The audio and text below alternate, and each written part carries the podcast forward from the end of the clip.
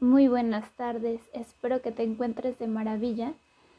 Mil disculpas por haberlos abandonado tanto, tanto tiempo, pero vamos a volver con muchísima fuerza este 2023 para hablar de lo que más nos gusta. Este día nos toca hablar sobre la hipnosis clínica reparadora. Quédate para que aprendas la maravilla de esta terapia. Pues vamos a esta introducción y vamos a ver qué es la hipnosis. Primeramente, la pregunta más importante es en dónde están las emociones. Primero hay que entender que para hacer una reparación clínica tenemos que entender qué emoción es la que está afectando al paciente en este momento, que pudiera ser algo que venimos arrastrando desde la infancia, incluso, ¿saben algo importante? Incluso antes de nacer. ¿Por qué? Porque desde antes de nacer, ya cuando estamos en la pancita de mami, este, ya tenemos un rol. ¿no? Si eres niña, ya compran todo rosita, Barbies, eh, peluchitos, etcétera. Y cuando saben que eres nene, niñito, entonces bueno, todo es eh, azulito, carritos, figuras de acción, etcétera. Desde antes de nacer ya tenemos un rol. Asimismo, eh, se refiere que vaya por medio del cordón umbilical. También la mamá eh, transmite ciertas emociones, ya sea de felicidad, de tristeza o de melancolía. No tenemos que entender primeramente en dónde están esas emociones. Los temas que vamos a desarrollar el día de hoy para no saturar de tanta información son los mecanismos de la memoria y la magia de las regresiones hipnóticas. Ok, vamos a ver con este tema 1 en la hipnosis clínica reparadora.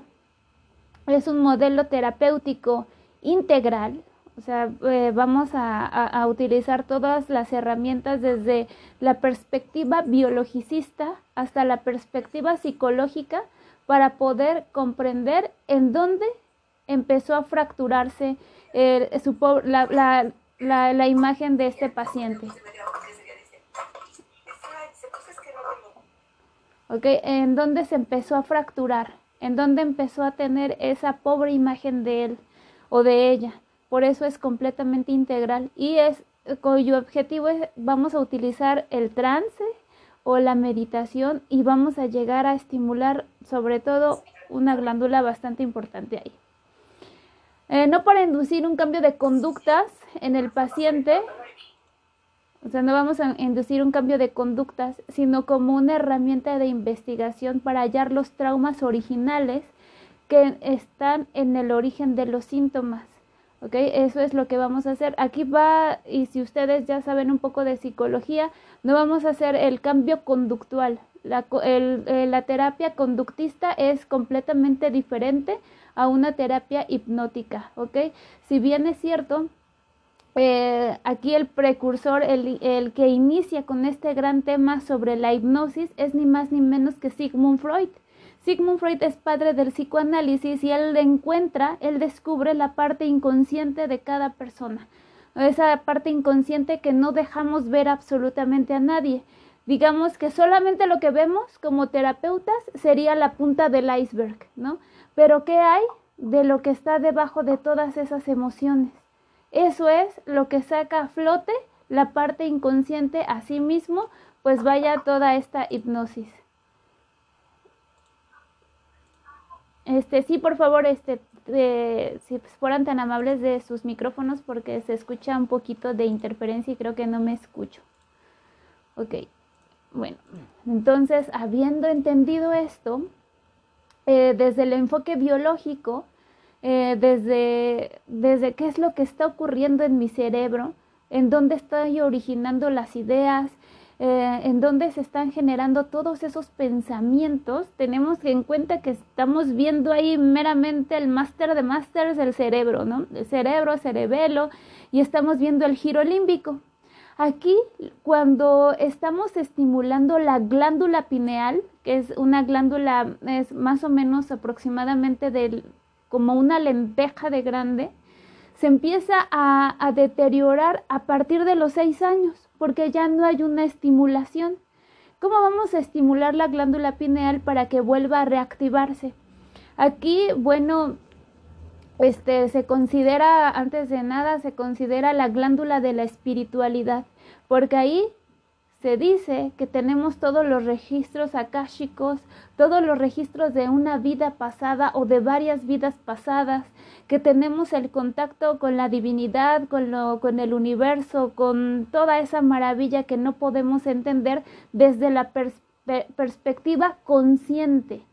¿no? Pero la inconsciente la capta y la capta bien. En India se conoce como em, el, tercer, el tercer ojo, en Egipto como el ojo de Horus, y bueno, aquí también el filósofo Sócrates lo llamaba el asiento del alma. Y también lo conocen como eh, en donde está regulando completamente los chakras. Aquí, la, ¿cómo vamos a estimular la glándula pineal? Con música. No me estoy refiriendo a reggaetón, ni rock pesado, ni pop. No, no, no. La forma de estimularla sería música aproximadamente de 150 megahertz, que eso es música bastante tenue, ligera, en donde vamos a, llegar a esa estimulación. Y vamos a hacer que se vuelva a conectar y que se vuelva a reconectar para volver a abrirse completamente, digamos como empezar a abrir ese tercer ojo. Cuando somos chiquitos, a veces eh, en estos tiempos la tecnología es la que evita que el cerebro se desarrolle a su completamente a su potencialidad, a su 100%, porque dejamos de escuchar historias, porque dejamos de, leer o dejamos de ser eh, algo curiosos. La tecnología nos manda la imagen tal y como, como se desea, ¿no? La imagen, por ejemplo, la que ustedes están viendo en su pantalla, es como yo quiero que ustedes la vean pero si, apagara si apagaría la pantalla de, de, los monitores y solamente escucharan mi voz, probablemente estarían imaginándose todo lo que estoy hablando. ¿ok? ¿En dónde estaría esa glándula pineal? Entonces, ¿qué está pasando? Están teniendo varias secuencias de imágenes en su cabeza y eso es estimular la glándula y también están aperturando la mayoría de sus cinco sentidos. Esto estamos viéndolo desde esta perspectiva de, medicina o, biológicamente. ¿Para qué? Podemos activar la glándula pineal. Eh, aquí vamos a mejorar las cogniciones. Las cogniciones, ni más ni menos, es cómo estoy interpretando al mundo. Cada uno tiene una interpretación diferente del mundo. ¿ok? Yo le voy a interpretar de diferente manera a la de mi mamá o a la de mis hermanas y así cada uno de ustedes, aunque sean gemelos, cada uno tiene una visión diferente de la vida. ¿ok? Que eso es lo que hay que entender, que no todos vamos a percibir em, Día de Muertos con la misma perspectiva. Cada uno tiene diferentes perspectivas de una fecha, aunque vivamos en la misma casa. Asimismo, la intuición, la visión interna y la clarividencia la, clarividencia eh, son, son dones psíquicos. Meramente aquí me voy a abrir un poquito más a lo espiritual, a la, espiritualidad. Eh, cuando tenemos ciertos dones como esto que es clarividencia, es cosas que podemos ver completamente. Puedes ver este, objetos inanimados, puedes ver eh, sombras, puedes este, ver completamente em, un ente, digamos la imaginación y la empatía, la sabiduría, que se, la sabiduría sería el clariconocimiento, que a veces son cosas que sabes y no sabes por qué las, las comprendes tan bien, eh, como si ya lo hubieras vivido eh, eh, ese mensaje. ¿No? Te pueden explicar algo completamente rebuscado, pero tú ya sabías esa, esa, esa terminología, que eso es el clariconocimiento eh, la claridad mental y el autoconocimiento, la memoria y la percepción sobrenatural, obteniendo una visión de realidades superiores más allá de la conciencia. Eh, que estos son tres dones psíquicos, la clarividencia, la, el clariconocimiento y también el, la clariaudiencia. La clariaudiencia es la más difícil de encontrar en algunas personas, es, es, completamente difícil, realmente no hay muchas personas que la tengan. La clariaudiencia es que puedes escuchar claramente algún tipo de mensaje, ¿no? que lo escuchas, que te llega como si alguien estuviera hablando a tu oído. Y son, vaya, pueden ser mensajes, pueden ser este, algo celestial, etcétera. Todo esto ocurre cuando activamos la glándula pineal, cuando abrimos completamente ese tercer ojo, cuando aceptamos los mensajes, sobre todo con humildad, ¿no? Cuando te paras en un altar, digamos, no vas con, con, con, vas con fe, perdón, a lo que, a lo que voy es vas con fe. Y cualquier altar no quiere decir que estén flores, que estén miel y inciensos, sino que lo primero que te debe que acompañar cuando vayas a pedir cualquier cosa, cuando vayas a hacer una hipnosis es la humildad, ¿no? Que te acompañe esa humildad para poder ayudar a esa persona. A veces creemos que no la sabemos de todas, todas, ¿no? Al derecho y al revés, y no, ahorita yo lo voy a sacar porque voy a sacar a este paciente. Y sobre todo aquí ya está hablando el ego, no la humildad para poder ayudar a un paciente. Que eso es también eh, parte de todo este misticismo de la hipnosis. Eh, meramente se vincula esta manera con los primeros trabajos que hizo el doctor Freud, el Sigmund Freud, que precisamente tomó prestado el término de trauma de la medicina para describir la situación original del shock, que según postuló se halla escondida tras los mismos. Eh, probablemente algo que me haya dolido de la infancia, lo voy a arrastrar hasta mi hoy ahora por ejemplo, si mi mamá de pequeña me decía, Cristina, cállate, dices puras tonterías, lo voy a seguir arrastrando toda, toda mi vida hasta este punto exacto, ¿no? En decir, no voy a hablar, no voy a expresarme, voy a quedarme callada porque digo puras tonterías y lo puedo jalar de una forma meramente inconsciente. Lo que, describe, lo que descubre Sigmund Freud es que desde una parte, desde, desde desde la perspectiva del psicoanálisis vamos a poder entender la parte inconsciente.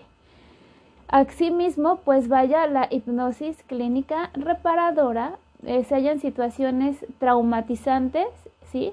que han producido un bloqueo emocional, que aunque el paciente ignore conscientemente qué pasó, la información existe dentro de su inconsciente y puede ser recuperada siguiendo algunas pautas precisas que es lo que haríamos nosotros como terapeutas, eh, sacarlo de, esa dolencia. Postula que, que, al, lograr esas situaciones originales, a lo que llamamos regresiones, que es una regresión desde la etapa de la infancia, vamos a abrir y vamos, vamos a abrir casi casi la caja de Pandora en donde vamos a ver exactamente en dónde se origina el trauma. Eh, al, al presentificar el pasado, vuelve a aparecer la emoción original en el estado puro y posibilitándose así la reparación del trauma. Esto quiere decir que las primeras hipnosis siempre vamos a hacer una regresión, no una regresión tanto a una vida pasada, eso lo vamos a ver en clases subsecuentes que también vienen dentro de los temas, la regresión a vidas pasadas, cómo, cómo lo haríamos, eh, suena algo bastante, bastante interesante. Aquí cuando eh, lo, lo, llevamos a esa hipnosis, lo llevamos a esa regresión, digamos, de lo, desde que nace. También desde que nace se queda grabado en la, glándula pineal muchos, muchos sonidos, muchos efectos, em, colores que los podemos traer hasta nuestra actualidad. ¿Ok? Entonces, vaya, podemos regresar desde, desde recién nacido y vamos a ir por etapas. Primera etapa, segunda etapa, tercera etapa. Al final de la clase, si nos da tiempo, vamos a hacer un pequeño ejercicio acerca de, la hipnosis, de esa, primera regresión, en donde vamos a ver al paciente. Al paciente lo tienes que estar observando constantemente porque va a tener ciertos movimientos, va, a empezar a, llorar en, en alguna etapa de su vida en donde se vio fracturada. Y es ahí en donde vamos a empezar a trabajar. ¿Ok? Eh, vas a ver que va a llorar, sí, sí va a moverse, sí va a empezar a, hacer movimientos como si lo estuviera viviendo completamente. ¿Por qué? Porque la, la emoción vuelve nuevamente con la misma intensidad como la primera vez que la vivieron. Y bueno, aquí voy a citar a, a Buda. Eh, la verdad en sí misma solo puede ser alcanzada dentro de uno mediante a más profunda meditación y conciencia, que eso es meramente lo... Eh, voy a apagar sus micrófonos chicos porque se escucha bastante ruido. Este, cuando entramos a esa meditación, a ese trance, cuando estamos en ese silencio absoluto, ahí es en donde refería a Buda, que ahí es la donde vas a encontrar meramente tu conciencia y donde vas a encontrar también todas, eh, todas esas necesidades. Mm, el concepto de reparación, a ver un momento, por favor, déjenme apagar sus micrófonos, listo. El concepto de reparación que es completamente inherente a esta nueva terapia implica la incorporación de varios recursos terapéuticos, así en la memoria emocional, a la que se accede logrando algo similar a lo que intentaba Freud con la catarsis. Aquí es importante reconocerlo, aunque ya no se utiliza la, hipnosis freudiana, así se llama, porque descubren que su paciente Ana O fingió todo el proceso terapéutico entonces aquí se llega Erickson, eh, retoma bastante teorías sobre la hipnosis que hace primeramente Freud y la modifica de una forma impresionante. Pero no obstante, llega una magnífica hipnoterapeuta llamada Dolores Cannon. Y Dolores Cannon empieza no solamente a las regresiones desde la infancia, ella abre todas estas puertas inmensas de par en par sobre la, la regresión a vidas pasadas, teniendo em, investigaciones impresionantes acerca de lo que pudo haber este, fracturado a esa persona, probablemente no en esta vida, sino en vidas pasadas. Y hay una historia que me gustaría contarles para que se interesen en esta autora, Dolores Cannon. Ella refería que tenía una paciente femenina de 19 años aproximadamente que tenía un dolor bastante fuerte en la cabeza, que inició este, que, eh, en, la, en, en, su etapa adolescente. Ella dice nunca haberse pegado en la cabeza, ella le hicieron varios estudios, tomografía, estudios de imagen, de sangre, etcétera, y resulta que no tenía absolutamente nada. Cuando esta paciente acude a una, terapia de hipnosis, decide hacer una regresión a vida pasada para ver qué era lo que estaba ocurriendo. Y la chica refiere tal cual. Estoy en este momento en una habitación de dos por dos, es de color completamente blanco, y veo que un hombre se está acercando hacia mí y se está acercando de una forma brusca, me está insultando y empezó a pegarme. Y ahí dice, bueno, sigue, sigue, sigue, ¿qué, qué más está pasando? Dice, bueno, me sujetó de la cabeza y me azotó fuertemente. Y ahí ya no sé qué más pasó. Y ahí la, la, la parte de la hipnosis es, salte de esa imagen y vámonos más adelante. ¿En dónde estás? Y bueno, ya después de todo este tratamiento de hipnoterapia, en donde se considera el origen de por qué los dolores tan intensos de cabeza y surgieron aproximadamente en la edad en donde, en donde ella refiere en la hipnosis, en la regresión de vidas pasadas, que fue a los 12 años aproximadamente en donde sufrió ese, ese trauma en la cabeza por este hombre. Asimismo, ella refería tener, la paciente refería tener muchísimo desprecio a cualquier hombre, sea papá, hermano, ella no tenía novio porque los odiaba estar con un hombre así tal cual, incluso a un lado. Eso es lo magnífico también de la, de la hipnosis y también que tenemos que reconocer que quien inicia todo esto es Sigmund Freud. Déjenme ir a la segunda. Y bueno, a través de la reparación de los traumas en esos instantes de la infancia, apuntamos que la paciente recupere o alcance la capacidad de ser lo más feliz que sus circunstancias lo permitan. ¿Qué es como fijamos nuestro objetivo terapéutico? Claro, ¿qué es lo más difícil? Lo más difícil es encontrar paz, en tu alma y en tu corazón. Y una pregunta es, ¿cuántas veces se han ido a dormir con paz en su corazón, con paz en el alma? En decir, qué bueno que toda mi familia está en casa, que estamos bien, que estamos juntos. ¿Cuántas veces estás dormido con esa tranquilidad, meramente? Que a veces decimos, no, es que sí soy feliz, pero vaya, en la noche no me dejan dormir mis ideas recurrentes de ay, este, mañana tengo que pararme a barrer toda la calle, a, bañarme y va a ser frío y, y, seguramente mi jefe se va a poner loco, etcétera. Y esas, esas ideas traumáticas que vamos teniendo día a día no nos dejan descansar, ¿ok? Que es lo más feliz que nuestras circunstancias lo permitan, hacer esa reparación de lo interno hacia lo externo, ¿ok? Que eso es un, una ventaja de la hipnosis completamente. Trabajamos con emociones, sí, muchas emociones que se van a ver reflejadas en el momento que estés haciendo em, o que lo estés induciendo a esa, a esa hipnosis, a esas regresiones. Son nuestra herramienta y el objetivo, esto nos enfrenta a las limitaciones que impone la comunicación por escrito, ¿no?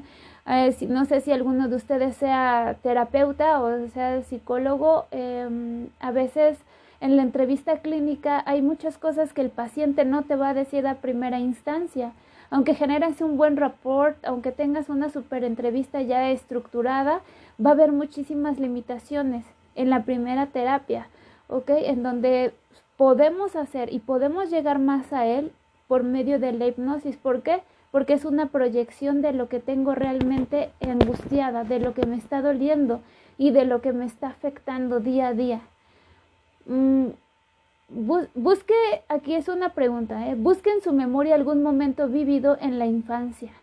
¿Alguna vez que haya pasado un papelón, o sea, algo vergonzoso completamente, deseando que la tierra nos trague, o que lo hayan eh, retado en público, o que lo hayan desapoderado de algo querido? Tan solo, tan solo con recordar eso, puede generar muchas emociones no sé si quieran intentarlo, intentar ese, e, e, esos momentos en donde probablemente les llenó de completa angustia. Cuando haya encontrado, pues el, el punto exacto es contarlo a alguien, que eso también es una liberación.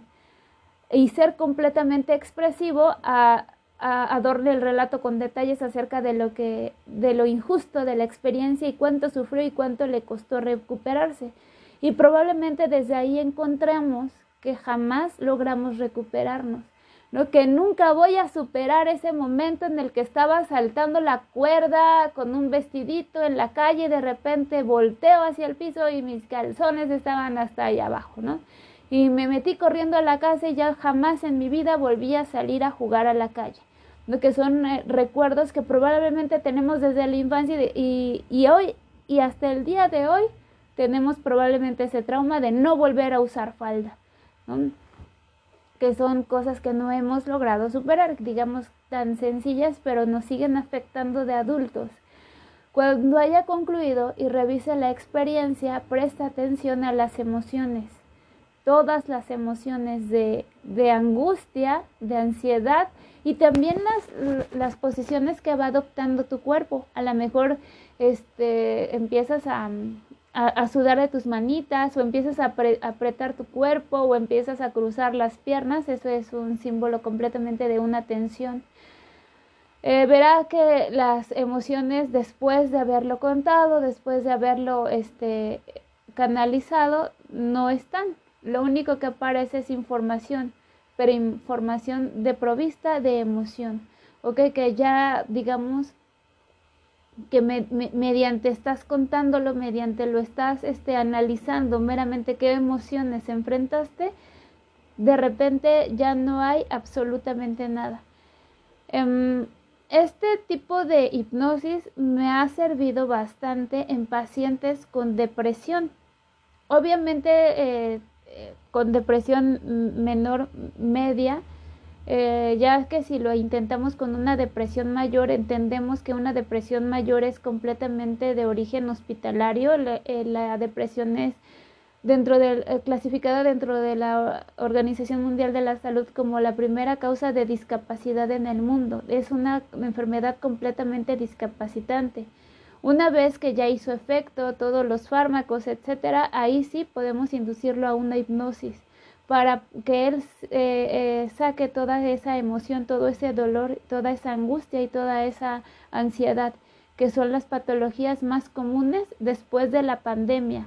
Post pandemia hemos canalizado a varios pacientes con mucha ira, con mucho dolor, mucho rencor, que no han podido superar probablemente la pérdida de una persona. Primero se hace la hipnosis que, eh, regresiva desde la infancia pero si quedó algo inconcluso con esa persona que se fue, también podemos hacer una hipnosis para una, eh, quitar la codependencia.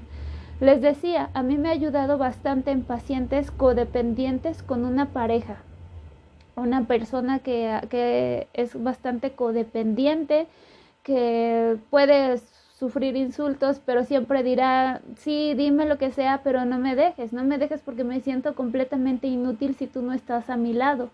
Y me, de, de, los dos este, ámbitos, hombre o mujer, ¿no? De, post pandemia es parejo. Entonces, bueno, aquí sí hay que preguntar, bueno, ya después de la entrevista pertinente en donde tú vas a poder elegir qué tipo de hipnosis es la que va a adecuarse a tu paciente, a la que va a satisfacer esas necesidades que él te está este, refiriendo, entonces es ahí cuando tenemos que preguntarle, ¿realmente tú ya no quieres regresar con esta persona? Se tiene que preguntar porque una vez que despierta de la hipnosis lo liberas completamente, en donde él ya no la, eh, se bloquea esa emoción de, de la codependencia. Así de maravilloso me ha servido. Tanto que en tres sesiones el paciente dice es que ya ni le extraño, ya le he visto otra vez y ya no me gusta, ya no siento absolutamente nada por él o por ella. También se debe que preguntar porque a veces este dice, bueno, pues le voy a dar otra oportunidad. Entonces ahí también tiene el libre albedrío de decir, bueno, pues que lo vuelva a intentar, ¿ok?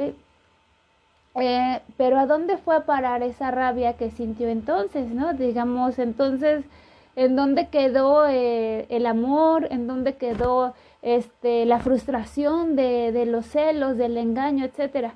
Lo que obligaron a reprimirla hasta es posible que lo hayan forzado a tragársela, ¿no? Por ejemplo, este que, que, que nos hayan obligado a reprimir los, las emociones o los sentimientos desde la infancia, en decir tú cállate y sigue caminando, ¿no? Tú no puedes este, retar a nadie, si te insultan, tú calladita, este, tú eres una dama, tú no puedes hacer esto, este, tú callado, tú es tu padre y cállate, es tu hermano y cállate, es tu maestra y cállate, es, este, no quiero que, que pegues a nadie porque tú eres más grande, tú eres más fuerte, entonces desde esa perspectiva puede ser que nos hayan obligado a, a, a no demostrar tanto nuestra frustración o nuestro enojo y sobre todo que no nos hayan enseñado a poder canalizarla desde una perspectiva no violenta, sino una comunicación afectiva y efectiva,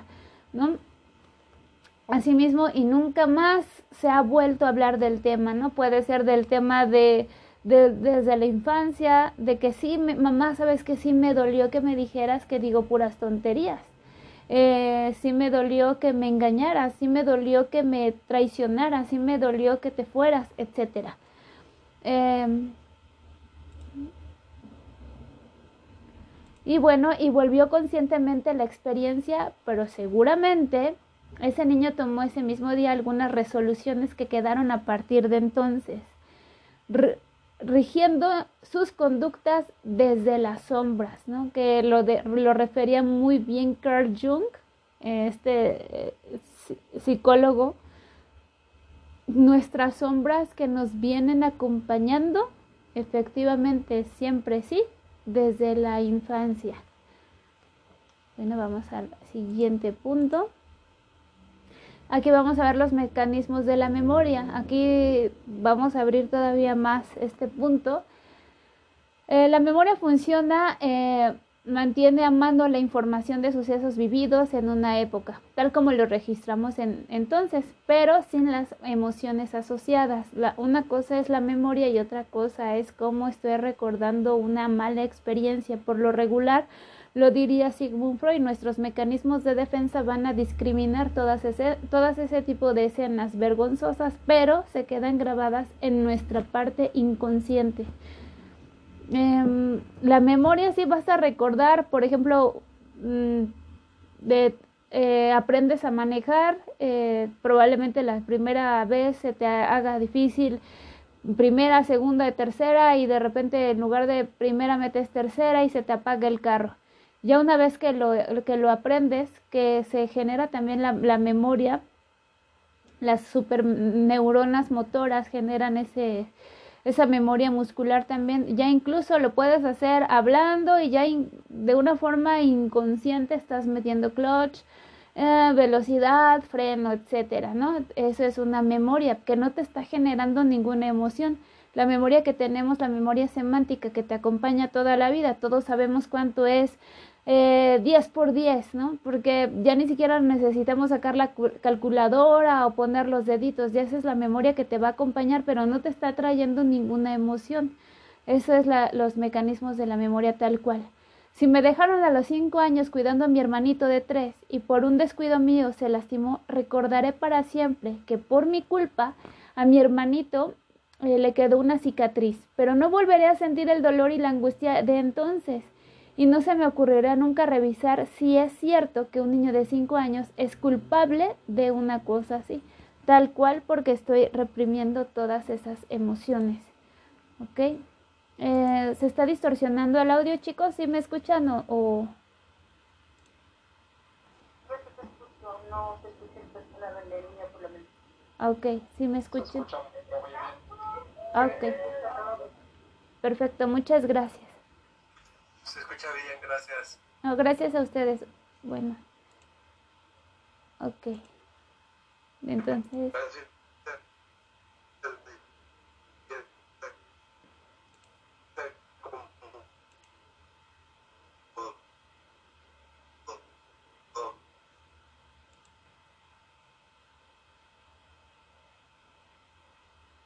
Ok. Pues bueno. Veamos, eh, entonces sigamos. Para evitar que los dolores emocionales continúen doliéndonos, que llega más lejos aún si el evento en cuestión es tan fuerte, tan destructurante, que la persona no puede asimilarlo sin un derrumbe emocional. Entonces sencillamente no ocurrió, porque lo estoy bloqueando emocionalmente. Se borra todo registro consciente del suceso y probablemente aparezca algún síntoma que, según describía Freud, estaría ahí como un monolito recordatorio del suceso perdido, que de repente son las cuestiones que no entendemos cómo si estábamos tan bien, tan felices y ¡pum! de repente te entra el flashback. Híjole, soy culpable de haber tirado a mi hermano de tres años no soy culpable de, una situación que ya pasó, pero no la he podido superar completamente. Si un niño abre una puerta y sorprende a su madre haciendo el amor con un extraño, la cerrará y lo olvidará. ¿Es que existe alguna manera de incorporar ese registro a su mundo eh, que no lo logra asociar? Como la respuesta es no, lo que vio no lo vio y la vida continúa, aparentemente aunque quizás nuestro héroe comience a tartamudear o se vuelva disléxico a partir de ese momento traumático. Pero realmente esas emociones desaparecieron y se disolvieron en la nada. Realmente sí, ya no siente absolutamente nada desde ese momento, desde ese trauma. La respuesta es absolutamente no, porque empieza con esta patología, a tartamudear, a ser más inseguro y la dislexia, cambiar una sílaba por otra. Y aquí vamos a ver, ni más ni menos, la magia de las regresiones hipnóticas. Cuando recordamos nuestro yo, se ubica en el presente y se dirige una mirada inquisidora hacia el pasado. La hipnosis nos permite en cambio desplazarnos imaginariamente en el tiempo que nuestro yo sea que el, que el viaje al pasado y así poder revivir los sucesos originales. Y el hombre vuelve a ser niño, vuelve imaginariamente a tener cinco años, habla y llora tal cual como si fuese un niño. Que eso es una regresión hipnótica. Eh, aunque la mente consciente del paciente no sepa por qué suceden ciertas cosas, la información está dentro de él y cumpliendo con muchas normas, el inconsciente del paciente nos la contará. Asimismo, la asociación entre estos sucesos, estos síntomas, no surge de ninguna teoría psicológica, sino de las respuestas del propio paciente, que eso es lo, importante. Lo podemos determinar pues desde la perspectiva psicológica que tuvo un TEA, un traumatismo de estrés agudo o un TEP de un traumatismo, un, un estrés postraumático que ya dura bastante tiempo, ya es crónico. Pero vaya, el dolor, la emoción está completa ahí, vívida, que es lo que hay que reparar internamente. Cuando las emociones reaparecen, lo hacen con la carga emotiva original. Eh, aquí es de una forma completamente sana, desde una perspectiva completamente armoniosa. Por eso es una hipnosis eh, reparadora no vamos a, aquí lo, lo, importante y que me gustaría puntualizar y me gustaría aclarar completamente es de que no vamos a revictimizar al paciente, mucho menos si es un menor de edad. Las hipnosis las podemos hacer a partir de los siete años en adelante, eh, ya que hay una, un estado de conciencia más, eh, más claro que, que en etapas anteriores. Con esto quiero decir a la no revictimización es de que jamás vamos a hacer una entrevista clínica desde la perspectiva consciente, porque ahí estaríamos revictimizando. Digamos si estamos preguntando, a ver, abriste la puerta y qué viste, y él al tener ese flashback de los, del momento en el que él se sintió tal vez este, invadido, tal vez se sintió ofendido, tal vez eh, no comprendía la situación, vamos a, tener una revictimización.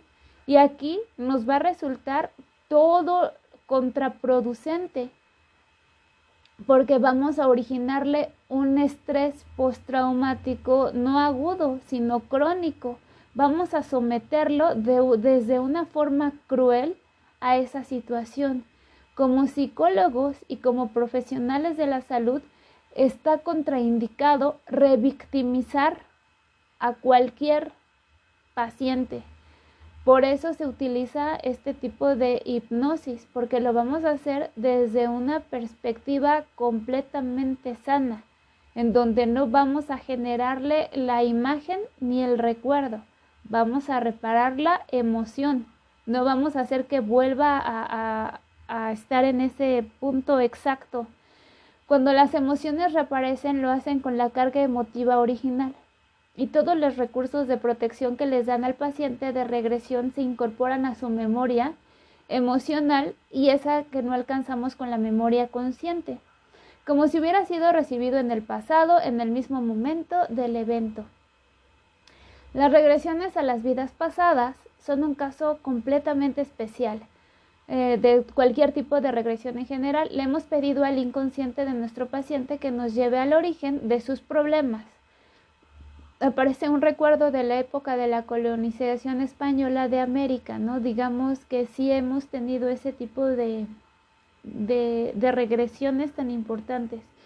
Como tengo eh, eh, la experiencia de un paciente que me, que me dejó bastante impactada, que él se, que él se veía eh, con sus manos completamente delgadas. Él era, es, hombre, en su vida pasada también fue hombre, puede que haya sido mujer también. Eh, él decía, es que veo mis manos completamente en los huesos, yo creo que estoy enfermo. Y le decíamos, bueno, entonces, eh, ¿qué más puedes ver? Y, y él refería, me veo con un, con, con un pantalón roto grande y es rayado blanco con negro pero escucho este muchos gritos y escucho este voces en un idioma que no entiendo Ya como empezó a avanzar la regresión a vidas pasadas, eh, ubicamos que estaba en un campo de concentración. ¿Se escucha mal el audio, chicos? ¿No me escuchan bien?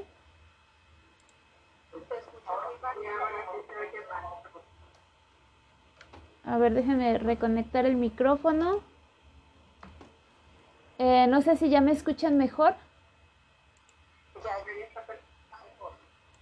Ok, gracias. Mm, ok. Perfecto.